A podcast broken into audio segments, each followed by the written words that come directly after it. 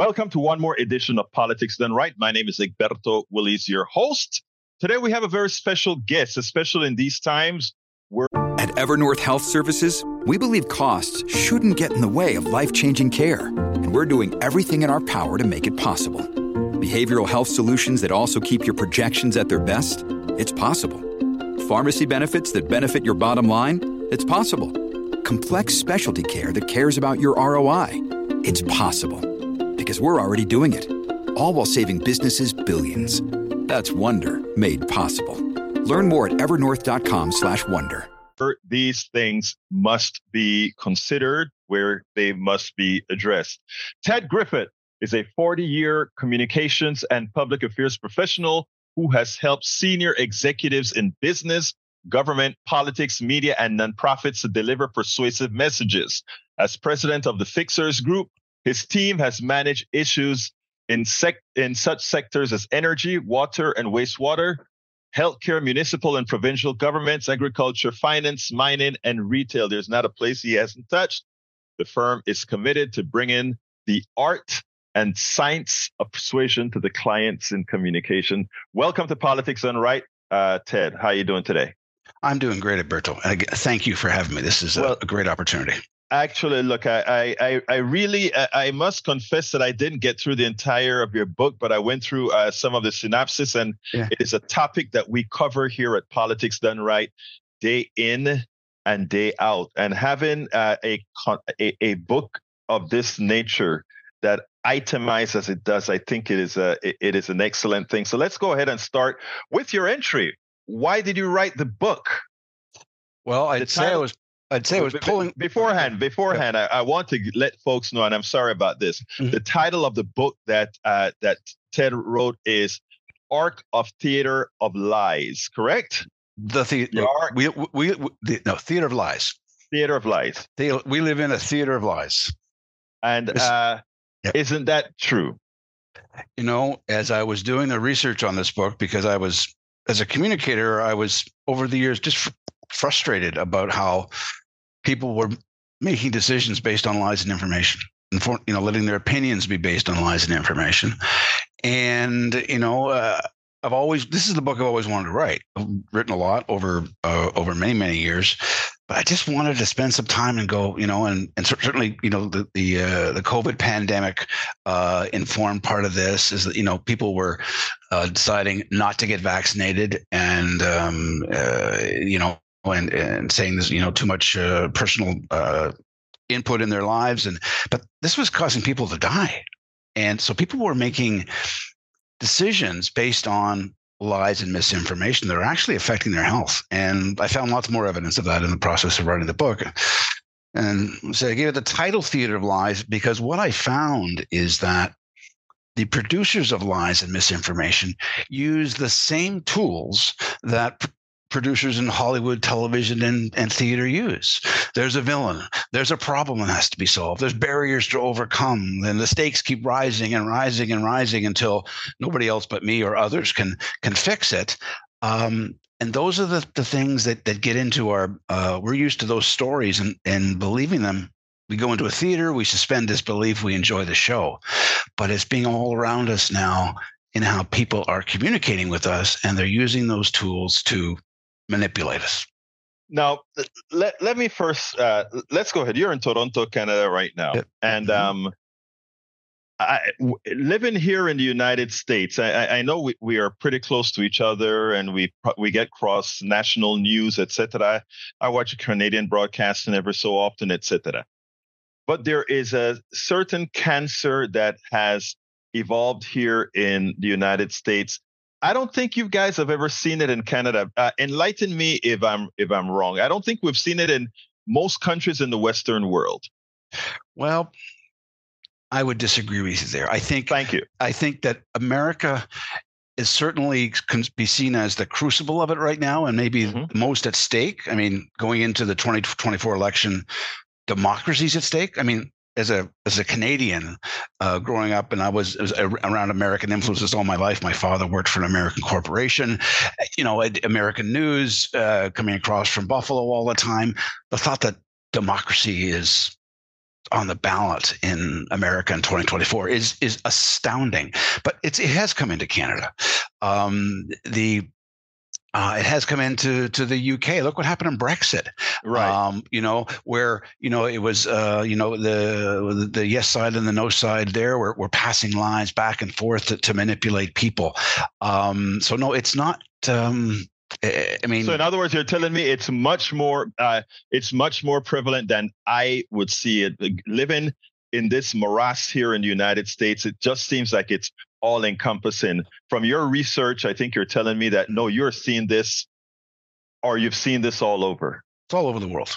Absolutely all over the world. I mean, and the prop one of the problems is you get from the theater of lies to the rule of lies. Mm-hmm. And that's what you've got in China and you've got in in Russia and, and other areas where explain you know, the difference. I think that is a yeah. very good concept that you just gave there. The differences that you just pointed, the theater of law, the rule of lies. Well, we we live in a theater of lies today and that is that so much of what we see is is a lie or misinformation and is produced to manipulate us but when you get into the rule of lies that means you if you challenge the lies you go to jail and that's what happens in China. That's what happens in Russia. In, in Russia, for example, with the Ukrainian invasion, the war in Ukraine, um, you know, Putin passed a law that said you couldn't use the term war. War, yes, I remember okay? that. Mm-hmm. Okay, um, in in in China, um, the first doctor that found COVID nineteen was put in jail because mm-hmm. he, he talked about it. That's what I call the rule of lies. Okay, so when literally you go from okay, we're being influenced by lies, which is where we are now, to mm-hmm. saying no, no, this is the truth this is what you what you say. And if you don't say that you go to jail. That's the rule of lies now interestingly uh, like like you said you're you're looking in from canada to the united states. And, and i think you just said and i'm going to go back to the tenet of your book in a 2nd mm-hmm. but i i want to get this straight. You've seen this migration of this excessive amount of lies and misinformation starting to migrate across the the border as well? Absolutely absolutely the uh, um, and it's on both sides of you know using an american term both sides of the aisle liberals conservatives republicans democrats um, you know there's either complete baffle gab i mean and George Orwell talked about this, you know, mm-hmm. 60 years ago with politics in the English language, how, you know, political language is designed to manipulate because it says things that don't mean anything. You know, I can say I'm fighting for democracy well, what does that mean? Because democracy means different things to different people. Mm-hmm. Um, that's part of the problem with, with misinformation and lies. That sometimes it's just not a lie, but it's using words that mean one thing to me, mean another thing to you, um, but you think I mean what you what you want me to believe. Um, that's that's part of the problem that we're dealing with, is that uh, here we've got a, a, um, a sort of our, our, opposition or prime minister in, in, waiting. He may may feel he is, you know, calls Canada broken. Mm-hmm. Yet every poll, every every survey, every study shows Canada among the one, two, three, or fourth uh, best country in the world. Right. Well, if we're broken, we're doing pretty well. Are there things wrong that needs to be fixed? Of course. But that's what lies and misinformation do. They take something and they I call it you know it's it's like this is this is how hyperbole works right i say something's broken i say things and if they're broken they're either broken or fixed that's binary thinking and that's what we get a lot of now a lot more of and we saw it in covid-19 we had our own uh, trucker convoy go across the country and and surround the uh, our parliament hill for three weeks I remember and that. Yeah. Yeah. That was, that was worldwide news. Um, you know, based on misinformation of COVID, um, you know, based on misinformation of even how our political system works. They wanted our governor general to throw the prime minister out, um, which um, she actually has no power to do. to do. Um, no, there's no legislative power in the world like that. So for for, for in, in Canada, um, so lots of lies and misinformation, and a lot of it comes down to, again, it's a signal that you're being lied to or at very least manipulated when somebody this episode is supported by FX's Clipped, the scandalous story of the 2014 Clippers owner's racist remarks captured on tape and heard around the world. The series charts the tape's impact on a dysfunctional basketball organization striving to win against their reputation as the most cursed team in the league. Starring Laurence Fishburne, Jacki Weaver, Cleopatra Coleman, and Ed O'Neill. FX's Clipped, streaming June 4th, only on Hulu. This episode is brought to you by La Quinta by Wyndham. Your work can take you all over the place, like Texas. You've never been, but it's going to be great because you're staying at La Quinta by Wyndham. Their free bright side breakfast will give you energy for the day ahead. And after, you can unwind using their free high speed Wi Fi. Tonight, La Quinta. Tomorrow, you shine. Book your stay today at lq.com presents you with binary options. This is right. This is wrong.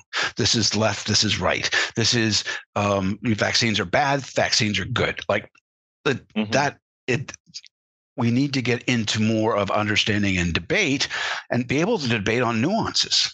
On, on in the gray area and now with even with i'll say it's it's on both sides of, of a call this left right thinking binary is on the left, if you bring something up, you get into cancel culture. Oh, you can't talk about that. So they, you know, you get you get canceled. On the right, you get uh, ostracized and and beat up and doxxed, and all sorts of terrible things can happen if you dare to to to, to ask the question.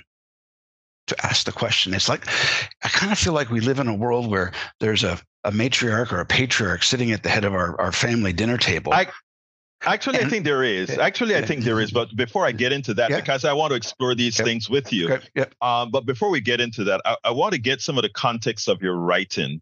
Yes. Um, because a lot of how you're the, the things that you're talking about, it sounds very American. And uh, in following both Canadian and American news, I wonder about the um, let's say the symmetry. In other words, it is it is really really bad here. The cancel culture the ostracization the doxing i mean it's very very bad here. I haven't seen that at least reported in canada. So i'm i guess i'm asking if is your book let's say mostly uh, for this major audience here in america which i think suffers at this point in our history uh, most of that problem well, I go back to the fact that America doesn't suffer most of this problem. It is okay. everywhere. Uh, I, I cite Canadian examples in the book. I cite American examples, British, Australian, Chinese, mm-hmm. Russian, um, Japanese. Um, there, there are this. This issue is around the world. Um, you know, let let's not forget that in you know 1944, Japanese people died yeah. for their emperor right because right. they believed he was a god Right. Correct. Right? Yes. So that that's how we got kamikazes and everything that, else, right? Okay, that's a belief in a lie. Very true. right? Absolute. Where that cost millions of lives. Right. So it's not an American problem. I think Americans have gotten better at it. Mm-hmm. Like they've, it, there's a, a you know a line repeated in the book that simply says lies work. And when people think there's a conspiracy theory of people getting together and doing plans, go, no. They just know that lies work. And in, in the business world, in marketing and communications, if something works, you repeat it. Why invent why invent something new? Why if if if lies are more effective than truth to get people to persuade to do what you want them to do. Why is that? Well, the the, the key that I found is that I put lies and facts in the same bucket. I call them mm-hmm. proof points. Okay. Because they play on our biases. They play on what I call emotional resonance. So if the speaker, whether it's me or a or a presidential candidate or a business person is talking, and that what they're talking about resonate with resonates with you emotionally, the the proof points you use, whether it's lies or misinformation or facts, that it simply confirms the decision you've already made. That's there you go. Key is that we don't use facts to inform us. We use facts and facts and lies to confirm what we already believe. Now, I, I, I want to postulate something. Have you ever heard of the Powell memo? Yes, is that the um it's it, it's well, a, it's a memorandum written in, in the in the 1960s by American Justice uh, American I think he was uh, the lawyer for the Chamber of Commerce mm-hmm. here in America, and he eventually was as, uh, ascended to the Supreme Court as a Supreme Court justice. Mm-hmm. But the idea behind this memo was that progressives were taking uh, taking hold in America. You know, people were getting smarter, mm-hmm. uh, wondering uh, why why the business world could have so much power based on what you know the average American citizen does. And the idea was that the, the schools, the, the, the schools, the institutions had to be infiltrated to make sure that we didn't turn against business in effect. So it, it was a it, it's a it was a pretty long letter that pretty much got implemented in the United States. The formation of the Heritage Foundation, the Cato Institute, and a lot of these other think tanks that give plausibility to what I think you would justifiably call lies. And and and I guess what I'm saying, it seemed to have come from a you asked why the lies, or I asked why the lies. It seemed to have always come from the corporate perspective. In other words, to use our intrinsic vulnerabilities and otherwise to make their points. Your your thoughts on that? Well, it's it's true. I mean, in the business world, we simply call it market research. the, you know, what, what what are the points that are going to engage people? And my, my, most simple example is if I am selling home alarm systems, mm-hmm. I think I'm going to talk a lot about rising crime rates. Exactly. Ex- I mean, you nailed it. You nailed okay. it. Yeah. So and uh, and the rising in your neighborhood, you know. So if if I'm living in Toronto and I'm trying to sell them in Toronto, I'm going to talk about Toronto statistics going up, and uh, or things that look like Toronto that maybe maybe aren't true. And so it's it's a long established pattern. There's no question, and I do say because it works. And in a, eh, it's not so bad if somebody's selling home security systems Mm-hmm. You know, it's not a bad thing to have a home security system. And if I right. get a little manipulated by thinking crime rates it's are okay. rising, it's it's it's not the it's not a crime. Okay. But if I'm choosing my government, mm-hmm. you know, if I'm saying that, you know, I'm not a racist, mm-hmm. when in fact I do and say and have racist thoughts all the time mm-hmm. because if if I'm you know I mean it was only in 1965 that Canada lost its last segregated school. You know? Oh really? Yes. Okay. Mm-hmm. Okay. Uh, we had segregated lunch counters in Halifax. You know, which was the center of the black population. Right, in, I know. yeah. Canada.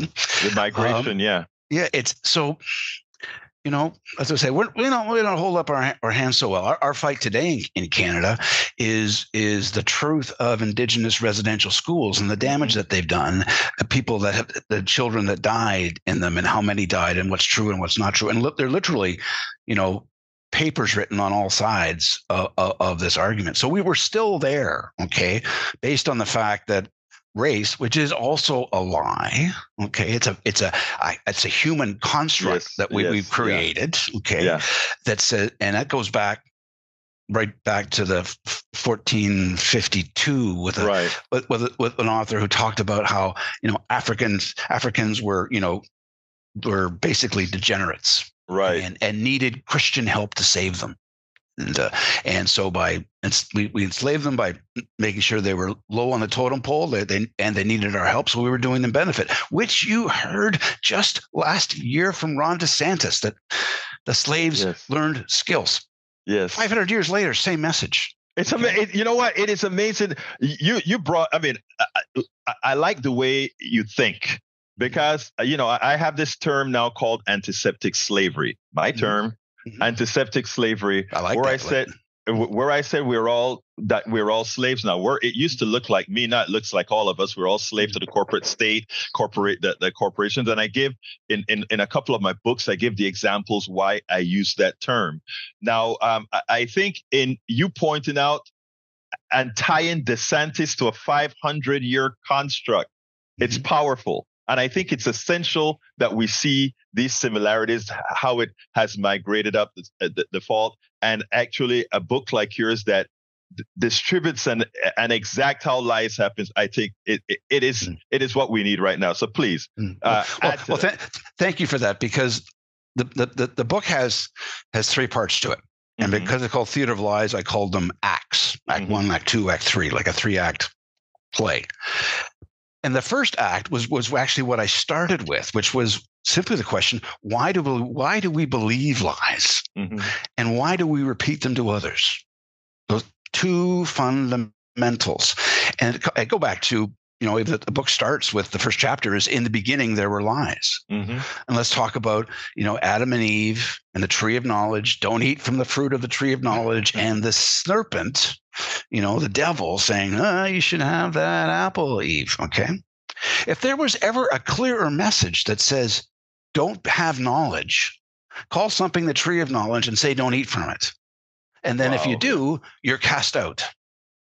Right that was the first you know i would call it there's many many lies mm-hmm. in the world beforehand uh, but that's the one that's written right in the bible sort of on page one after in the beginning then there is this if you find knowledge right if right. you are curious right remember remember the other cliche that's out there which is actually a shakespearean term curiosity killed the cat yes yes yes all all these messages from the Bible to Shakespeare to others, which says don't ask questions. That's dangerous. Okay.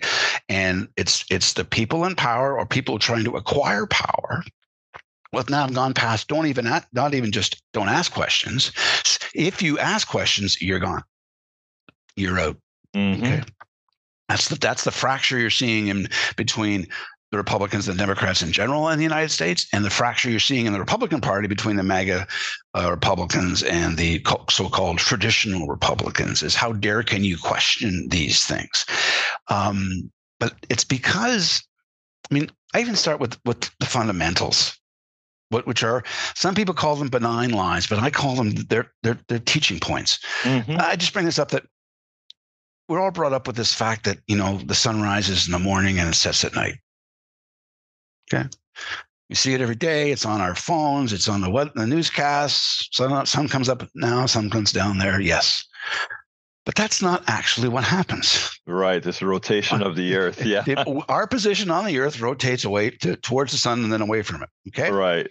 Now, I'm not saying that we need to stop saying sunrise and sunset, but it's a teachable moment right. to say what you are seeing may not be true. Mm-hmm because mm-hmm. we get this all the time. Well, I saw it for myself. You know, I've been to Africa. I've seen, you know, the slums in Africa and they're they're poor and they're starving and they're ignorant. And, you know, why would you want more of them here? I've seen it myself.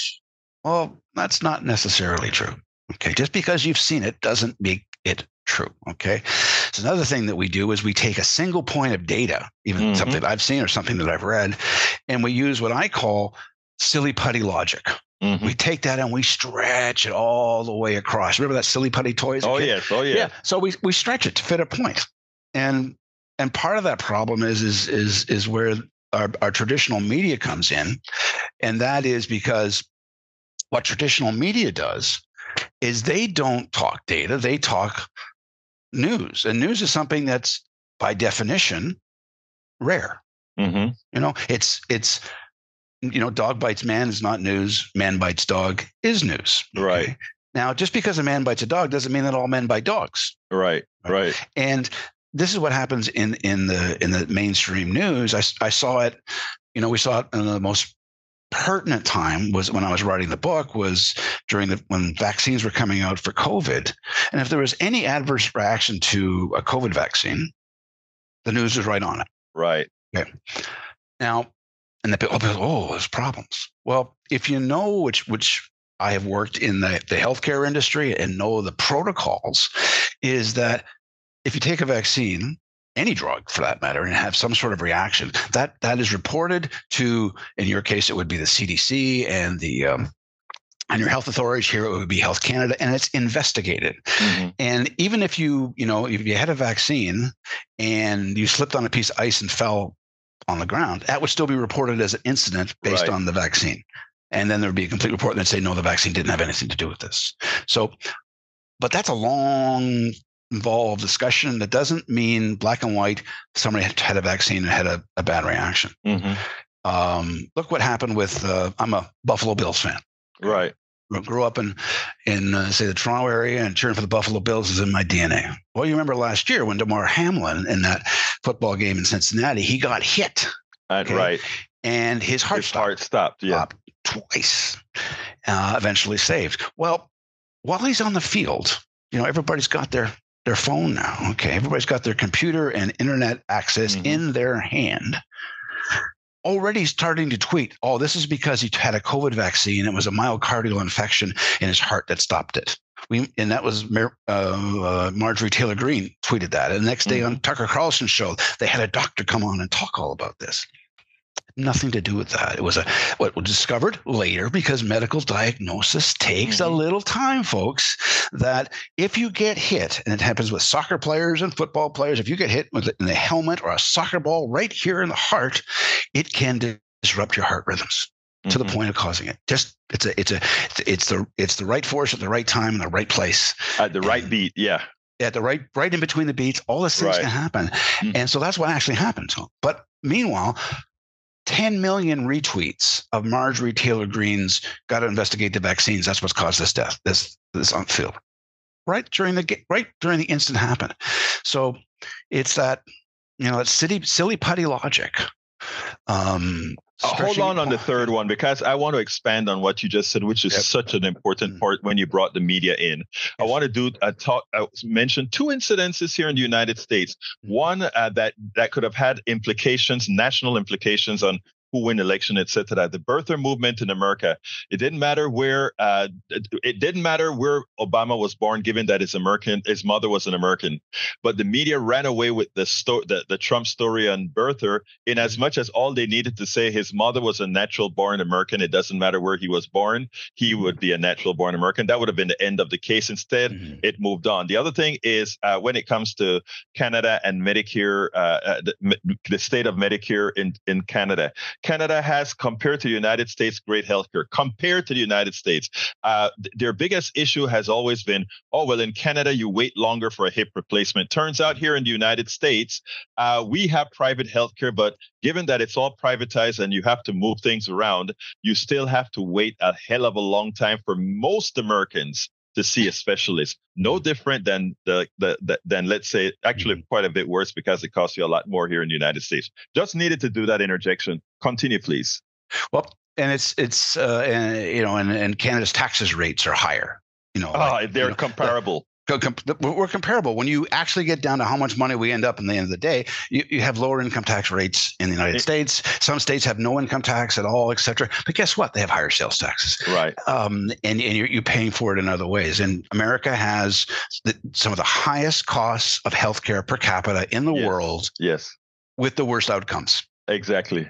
Okay. Exactly. Uh, that uh, you know, and is, can, is, our, is our healthcare system perfect? Again, nothing's perfect unless we go back to this binary thinking. It's right or it's wrong. It's broken or it's fixed. Um, no, the the the world moves forward in the gray. And how do we fix it? How do we make it better? And uh, that's what happens with lies and misinformation. Also, they close down thought. We won't go that way because that's bad. I, I, I'll hear it on listening on CNN and people talk about uh, Norway and the the the right wing commentators says, well, they're socialists. We don't want to learn anything from them. Happiest people in the world every Happiest- year. and uh, great healthcare- great health care. I Yeah. mean, I, I had, Yeah. there's an American that I interviewed who moved over there Mhm. and he moved over there. His son uh, went skiing and broke his neck. Oh, Was ta- it was uh, well, he's better. He's much Yeah. improved, but it was because of the health care they had. He never had to worry about losing a job. Never had to worry about going bankrupt. They took care of him. They took him to. I mean, uh, we can do it uh, if we could get out of this theater of lies mhm. if we can get out of the theater of lies, we would do well. Look, uh, it, I, I, I just I remember when the, the Obamacare was coming in. I have to, have to Yeah. say this, and they were talking about it and having discussions. And I'm saying Americans are protesting against going bankrupt for healthcare. right, yeah, Like, it's I'm going- amazing, isn't it? I, yes, I um, and the fundamental thought that well, in order you get healthcare paid for if you have a job. Right. It's crazy. Well, so that's linked to a job. Well, why? why do I have to have a job to get healthcare? Uh, Um, Let's, Sorry. let's Yeah. listen. Let me let me just let me let me just say this. I mean, uh, it is great to have somebody from outside of the country uh, who's under these different programs be able to say this.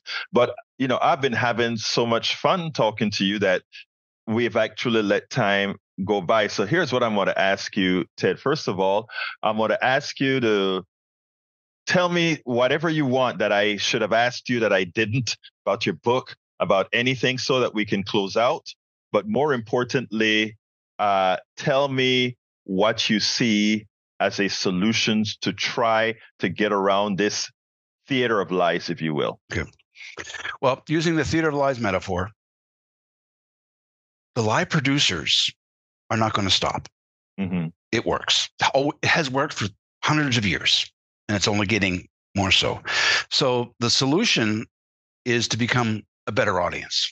hmm okay a more critical audience the, the the the fundamental way to take care of this is to pause take a step back and be curious okay?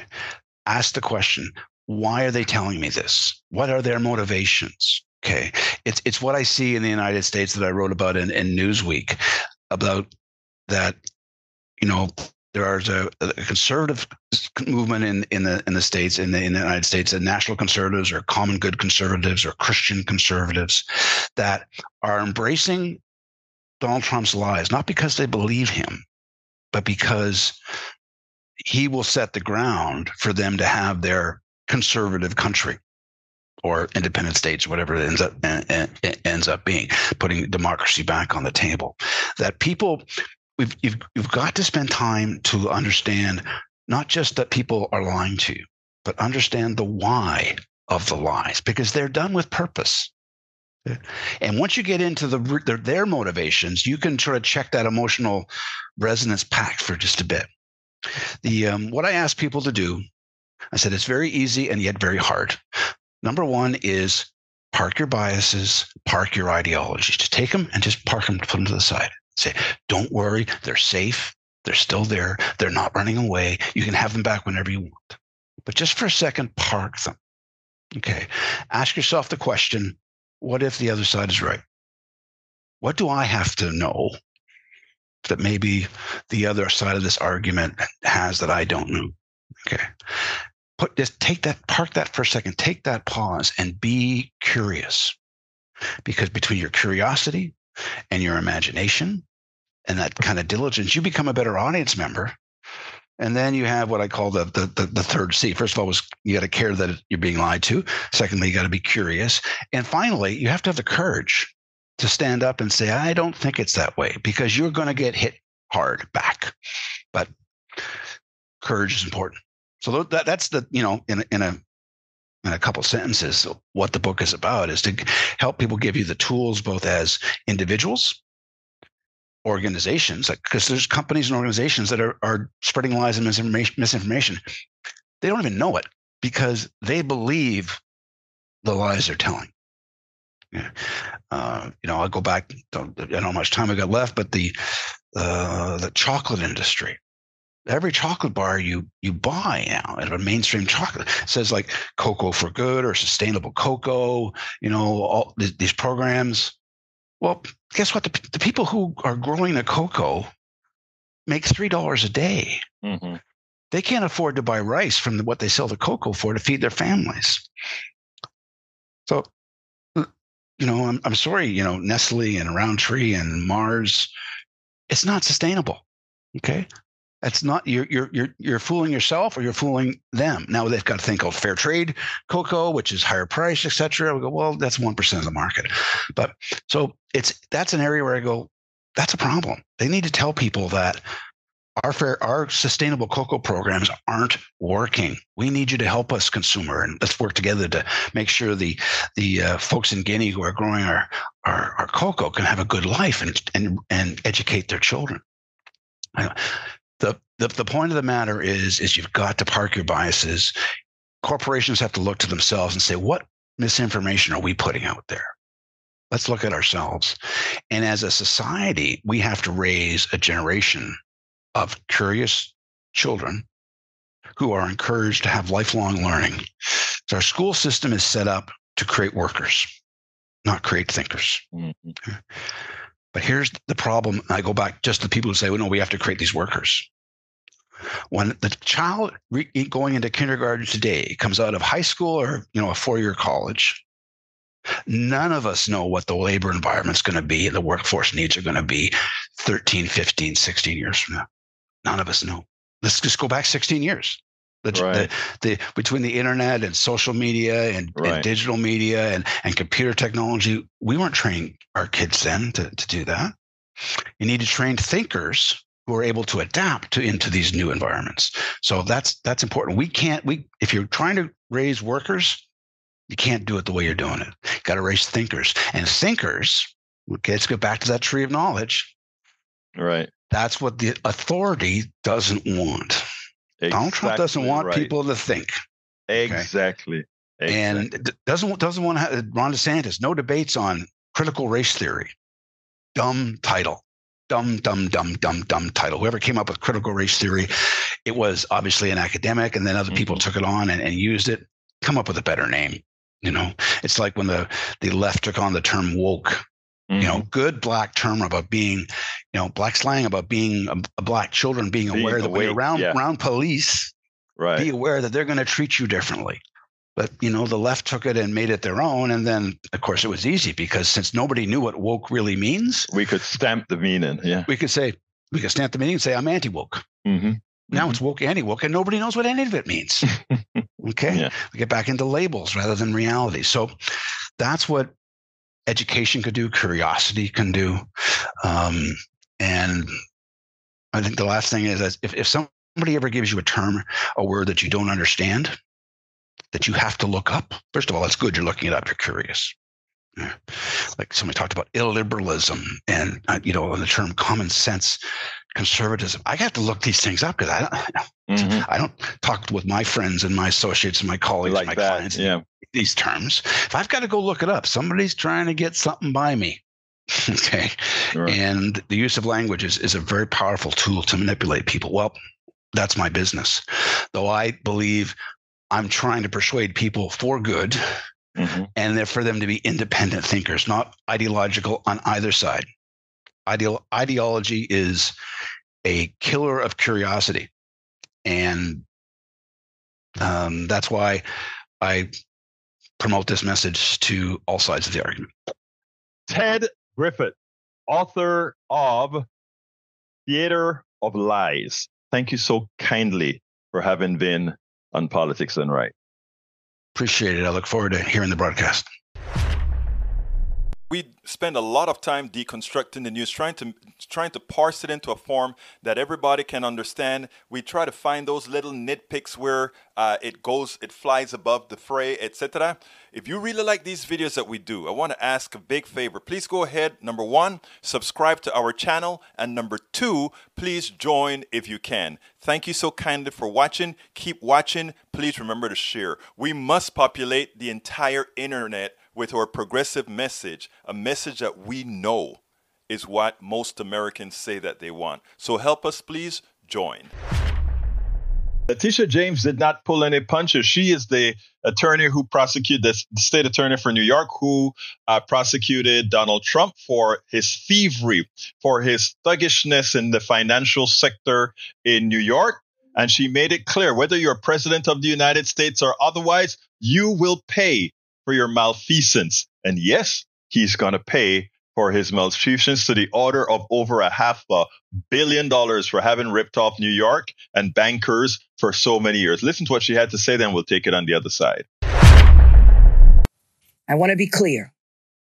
White collar financial fraud is not a victimless crime.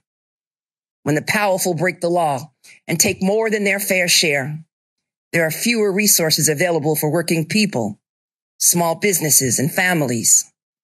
And everyday Americans cannot lie to a bank about how much money they have in order to get a mortgage to buy a home or a loan to keep their business afloat or to send their child to college.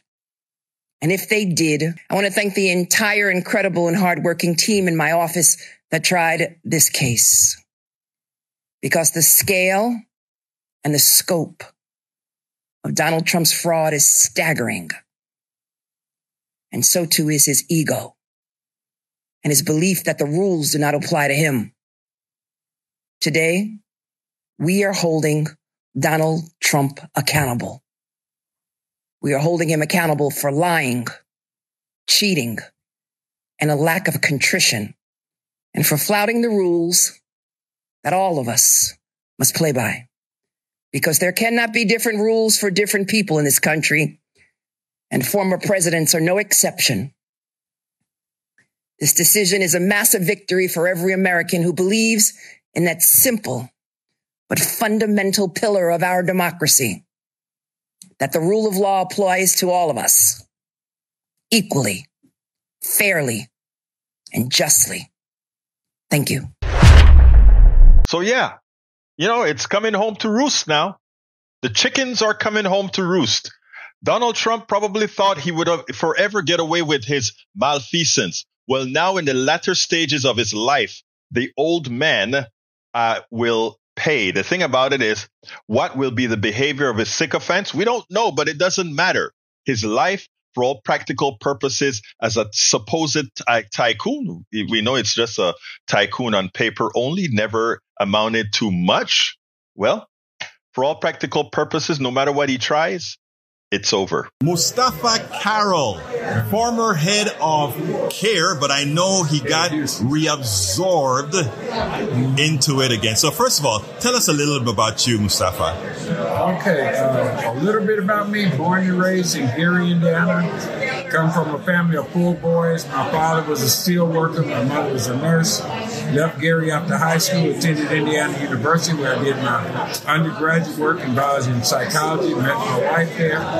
Got married in Indiana uh, over 40 years ago. Had two kids in Indiana. Then we moved to Texas, uh, where I was working in healthcare. I was at uh, Gulf Coast Regional Blood Center. Mm-hmm. I was a, a director of apheresis on mobile. Got recruited to work in Dallas.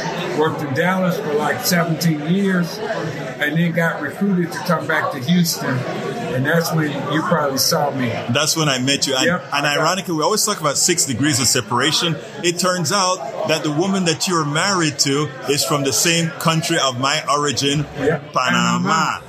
It's it's amazing. Sabroso. Sabroso. there you go. I love it, too. I, I know, I know, and you love all the good food. Lucky you. And best food. Yes, but here, look, you uh, you are the former head of CAIR in Houston. Yeah, what is I- CAIR? Former, well, CAIR is the, um, the largest Muslim civil rights organization in the country. Uh, we protect civil rights for Muslims.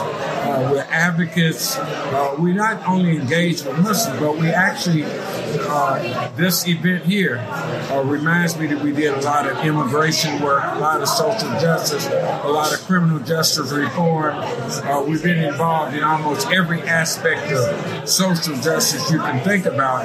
But we're primarily, uh, our goal is to, to, to serve as a civil rights advocate for Muslims. And we help them, and we want people to understand the Muslim community. So we help to bridge understanding between communities and with communities. Now, um, you're, you're, you moved to Dallas uh, a few years ago, Right. And and uh, you claimed that you were going to be a retired person. Yeah. Turns out it's not quite that way. What has happened? I moved to Dallas and people said, Well, are you going to work with Ken? And I said, No, I'm retired. The very next day, they asked me to be a consultant, which was lightweight. It wasn't too big. Uh, and so I did that for maybe a year.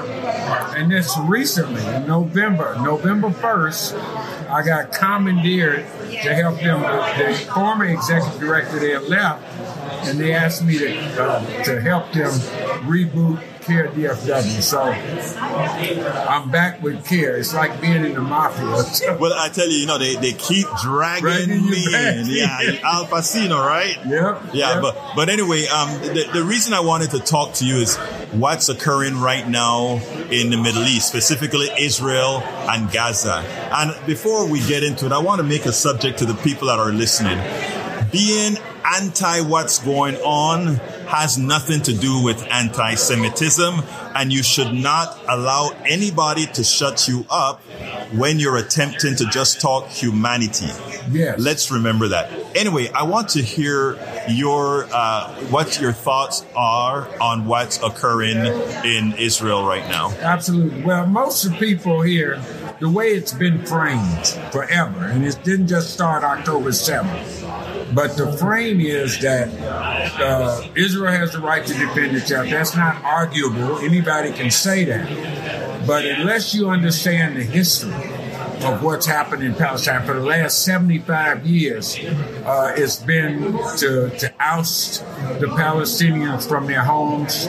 Uh, you have a lot of human rights uh, abuses that have been going on way before October 7th. And then October 7th, and Hamas attacked Israel, and Israel's response has been well over the top. I mean, it's not even a, an appropriate response, uh, and and people don't know that it is an occupier, one of the worst uh, occupations that we've seen in modern history. That there are over 300 and something checkpoints, that you have children being uh, put in prisons, and now we're seeing what appears to be the uh, genocide in our own time. Actually, by definition, I mean, I, I, it's not arguable. I mean, some people would like to make it an arguable position. It's not an arguable nice. position. Yeah, it is Uh, by a- definition, that is what we're having. By definition, Gaza and the West Bank are apartheid territories. Absolutely. You know, you don't. I, I, and people tr- tell me, ask me, they say, well, you know, because there's similarities between the civil rights period, Right. uh, the Jim Crow South, and that. But when I examine it, it's even worse than what happened in Jim. I mean, if you want to say that, because in Jim Crow South, we could drive where we wanted to drive. Right. We didn't have uh, places that I couldn't drive, not not by law. Uh, we didn't have a thousand mile, 26 foot high wall that was like is the open is the largest open air prison. We didn't have uh, our children be well, yeah, people were getting shot and killed, but now we see it wholesale. We didn't see them putting the level. It's the level of things that we're seeing now in Gaza is just Well, our laws had the semblance of equality. The laws did, if it weren't for the people, but the laws had a semblance. It wasn't real. No, not great, but it had a semblance. it's a semblance of it. No, it's now not there's not even a equality. semblance. There's right. no equality. They, they can't vote. They're second class or third class citizens at best. Uh, and I don't know why people are confused when they understand what's going on. Well, I mean, I, I and that's where CAIR and a lot of other organizations should come in, in my humble opinion, in that most people are good people. Most Americans are good people. The problem is most people are also ignorant. Absolutely. They don't understand the genesis of places. They don't understand the genesis of conflicts. Absolutely. What should we do? Because, like I said, one of the things that I, I, I tell people now more, and it's it's necessary, is do not allow any anybody, any identity to co-opt co-opt a word. Yes. What happened in uh, in Germany was a genocide. It was a Holocaust. It was horrendous. Absolutely. And there's no doubt that. Uh, but what the current Israeli government and previous Israeli governments are doing in Gaza and the West Bank and in Israel proper. It's, it's outrageous. And what is worse about it, one of the things that really hits home for me and has for, for a long time is like we're we're giving 3.8 billion dollars a year to, to a country that doesn't need that support.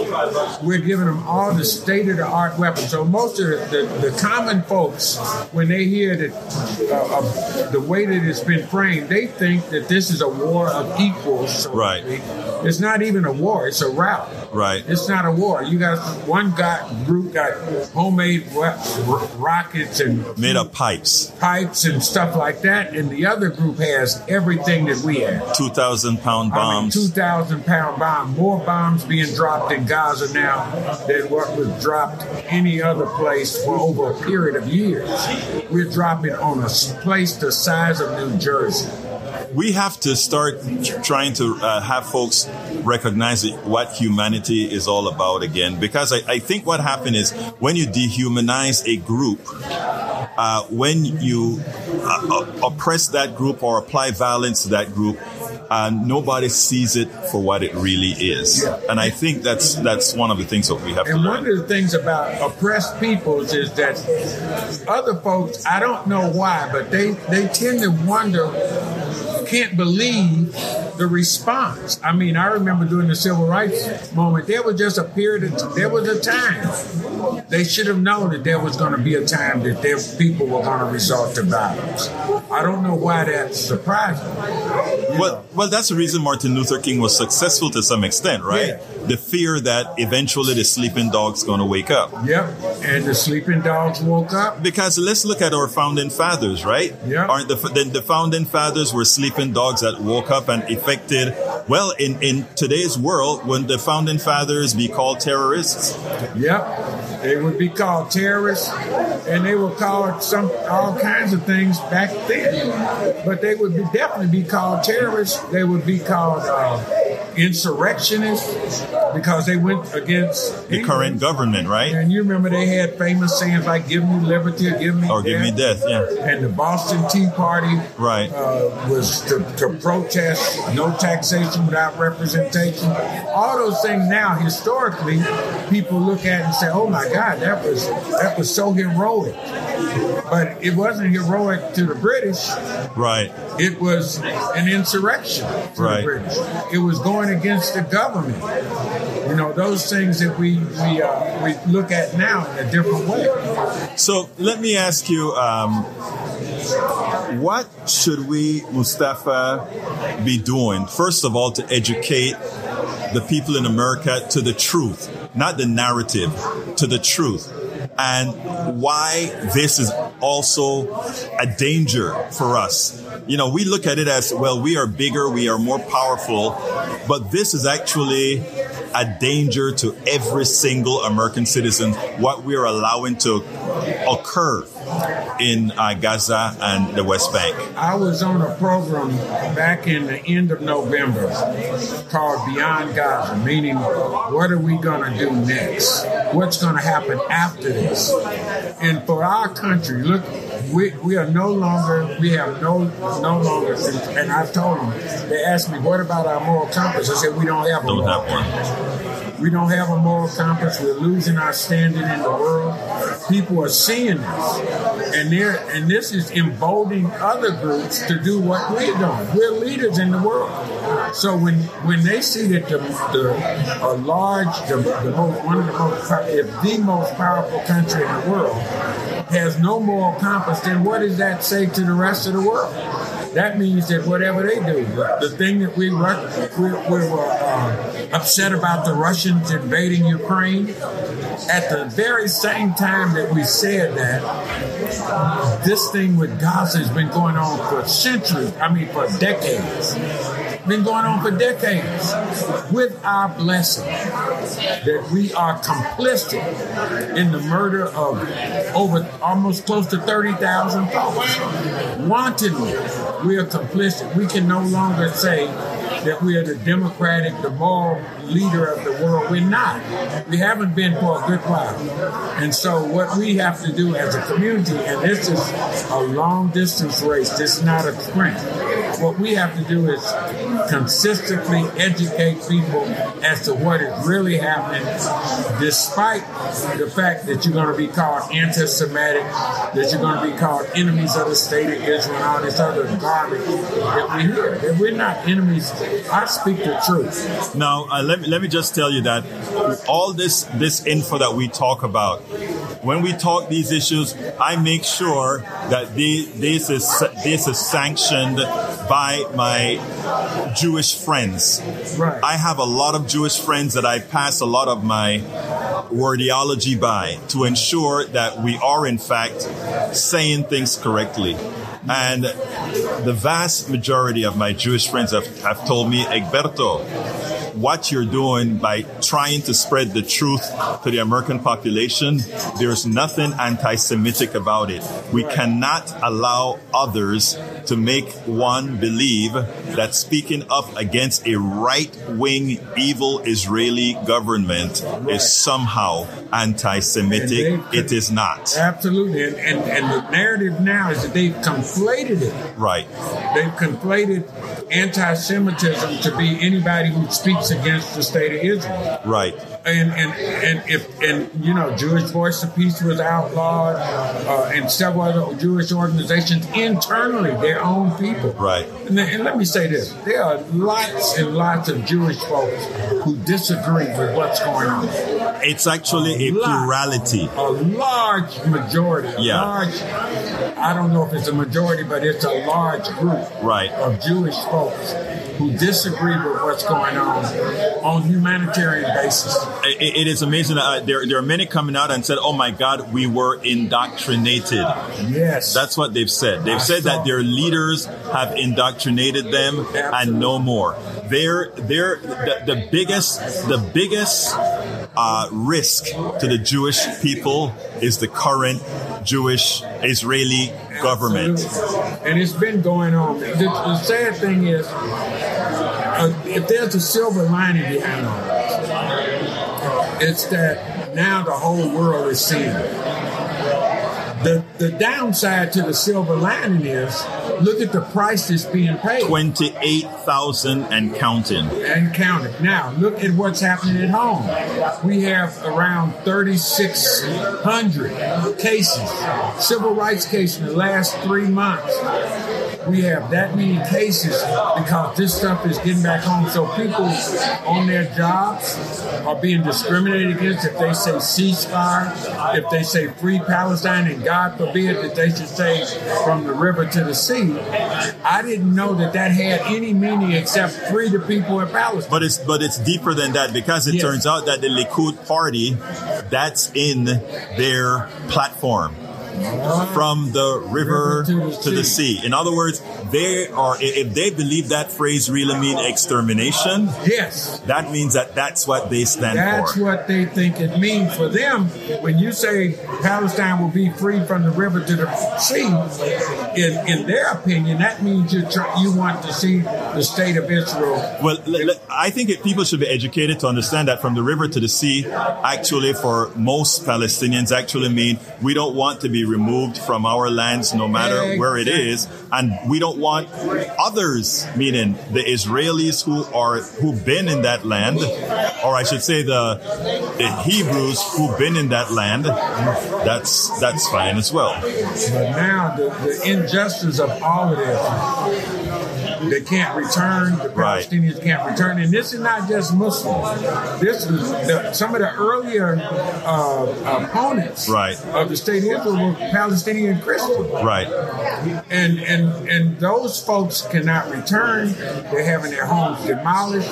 The- those that aren't demolished, they're confiscating lands, giving it to settlers, people who've never been there before, people coming from New York and Jersey and other places in the world. That they're just and and you got to look at this and understand that there's there's no intention in my humble opinion, that the state of Israel wants to see any peace at all. My, my what I see happening is this is the biggest land grab of, of my, in modern history. You know, and, and as I was telling people before, there's absolutely nothing that they're doing in the state of Israel that we didn't do here first. Exactly. If you look at our, our pedigree, what happened in this country, we killed all the, we tried to annihilate all the indigenous people. We took the land, we, we murdered them, we marched them from Alabama to, to Oklahoma. I the mean, all Trail of Tears. I, again, when you talk about moral compass, you said we're losing our moral compass. The question is, when did we have a moral compass? we can say we have a moral compass.